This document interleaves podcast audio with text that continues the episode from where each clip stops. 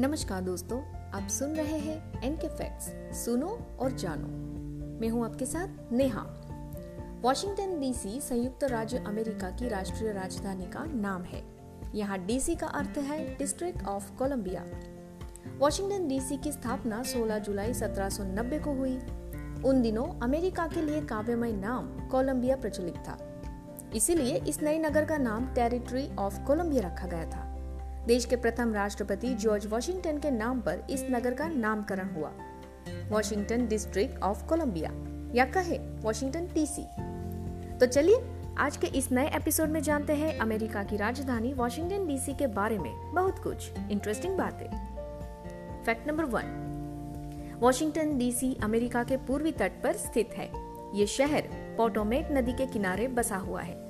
इसका कुल क्षेत्रफल मात्र 70 वर्ग मील, यानी कि एक सौ इक्यासी वर्ग किलोमीटर है। यहाँ की जनसंख्या 7 लाख से भी कम है। चूँकि यह राजधानी है और यहाँ पर काफ़ी रोज़गार के अवसर उपलब्ध भी है।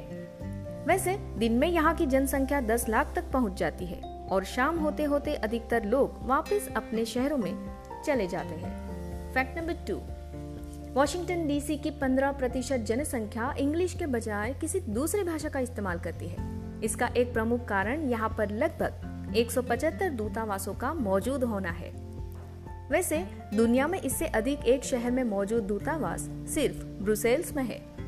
वहीं यह शहर के बीचों बीच एक स्मारक है, जिसका नाम है वॉशिंगटन मॉन्यूमेंट, यानी वॉशिंगटन स्मारक। ये स्मारक अमेरिका के पहले राष्ट्रपति जॉर्ज वॉशिंगटन के याद में बनवाया गया था। ये एक मीनार है जिसकी ऊंचाई 555 फीट है।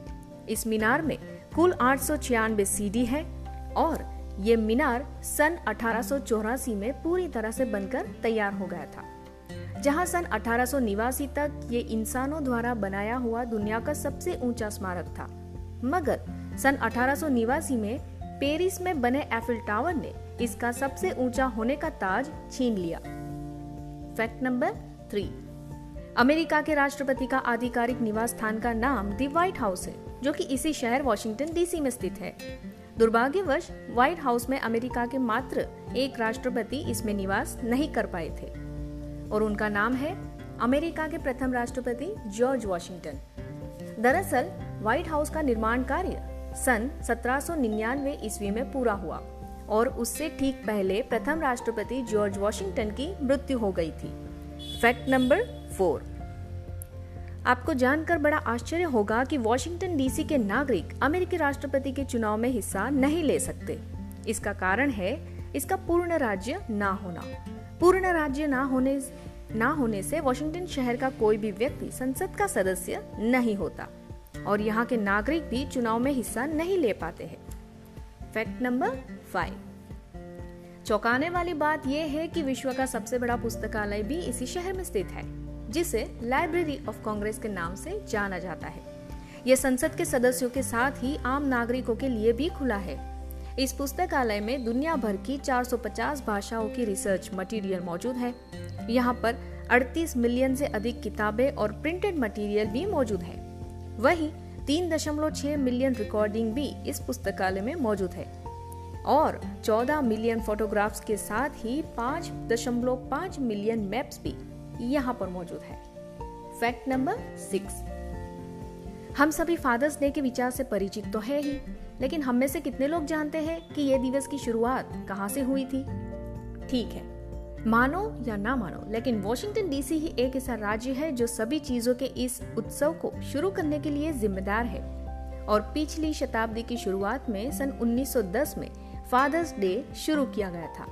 अब दुनिया भर के हर पिता इस राज्य के आभारी है कि उन्हें यह प्यार भरा दिन तोहफे में मिला। फैक्ट नंबर सेवन पोटोमैक नदी के उत्तरी किनारे पर स्थित ये नगर वर्जीनिया और मैरीलैंड को छूता है। नई दिल्ली और चंडीगढ़ की तरह वॉशिंगटन डीसी भी किसी राज्य का हिस्सा न होकर एक केंद्र शासित क्षेत्र के रूप में अपना स्वतंत्र अस्तित्व रखता है। अमेरिका के अधिकांश भागों की तरह वॉशिंगटन डीसी क्षेत्र के मूल निवासी भी अमेरिकन इंडियन थे। सत्रहवीं शताब्दी में इस क्षेत्र में रहने वाली इंडियन जनजाति का नाम नेकोचटेंग था, जिनका मुख्य गाँव वही नेकोचटेंग था, जहाँ आज डीसी नगर है। सन 1668 में यूरोपीय आप्रवासियों द्वारा अमेरिका पहुँची छूत की महामारी द्वारा नेकोचटेंग जनसंख्या में भारी कमी आई थी। वहीं दूसरी ओर बचे हुए लोग पोटोमेक नदी के पार रहने वाले पिस्केट अवे समुदाय में मिल गए। Fact number eight. आपको जानकर आश्चर्य होगा कि कैपिटल बिल्डिंग को किसी अमेरिकी ने डिज़ाइन नहीं किया था। उनका नाम विलियम थोनार्टन था, जो कि एक ब्रिटिश डॉक्टर थे। इसी तरह व्हाइट हाउस को एक आयरिश वास्तुकार, जेम्स हॉबन द्वारा डिज़ाइन किया गया था। Fact number nine. हर साल हज़ारों लोग वॉशिंगटन डीसी में खूबसूरत चेरी ब्लॉसम पेड़ों को खिलते हुए देखने के लिए इकट्ठा होते हैं। और नेशनल चेरी ब्लॉसम फेस्टिवल के हिस्से के रूप में पर्यावरण, शिक्षा पहल, कला और संस्कृति और सामुदायिक भावना का जश्न मनाते हैं। अब आप सोचेंगे कि इसमें त्योहार कैसे आया? चलिए जानते हैं इसके पीछे का प्रभावशाली और विशेष इतिहास। इस त्योहार का इतिहास सन 1912 का है, जब जापानी सरकार से संयुक्त राज्य अमेरिका को 3000 से अधिक चेरी के पेड़ उपहार में दिए गए थे।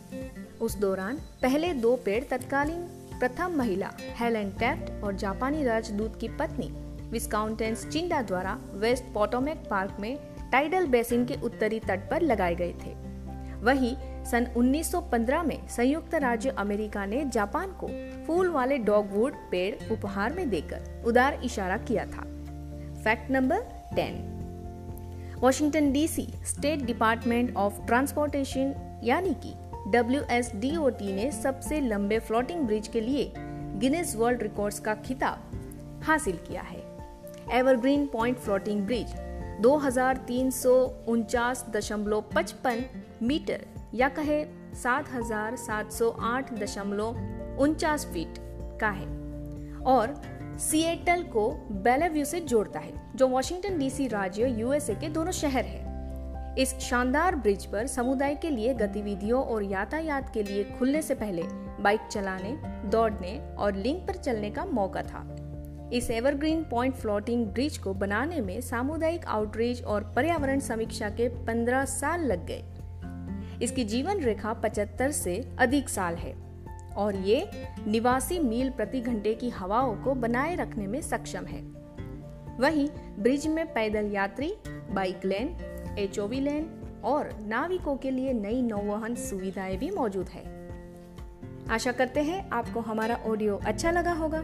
अगर अच्छा लगे तो शेयर ज़रूर कीजिएगा। ऑडियो सुनने के लिए धन्यवाद। मिलते हैं आपसे अगले एपिसोड में। तब तक के लिए अलविदा। जय हिंद।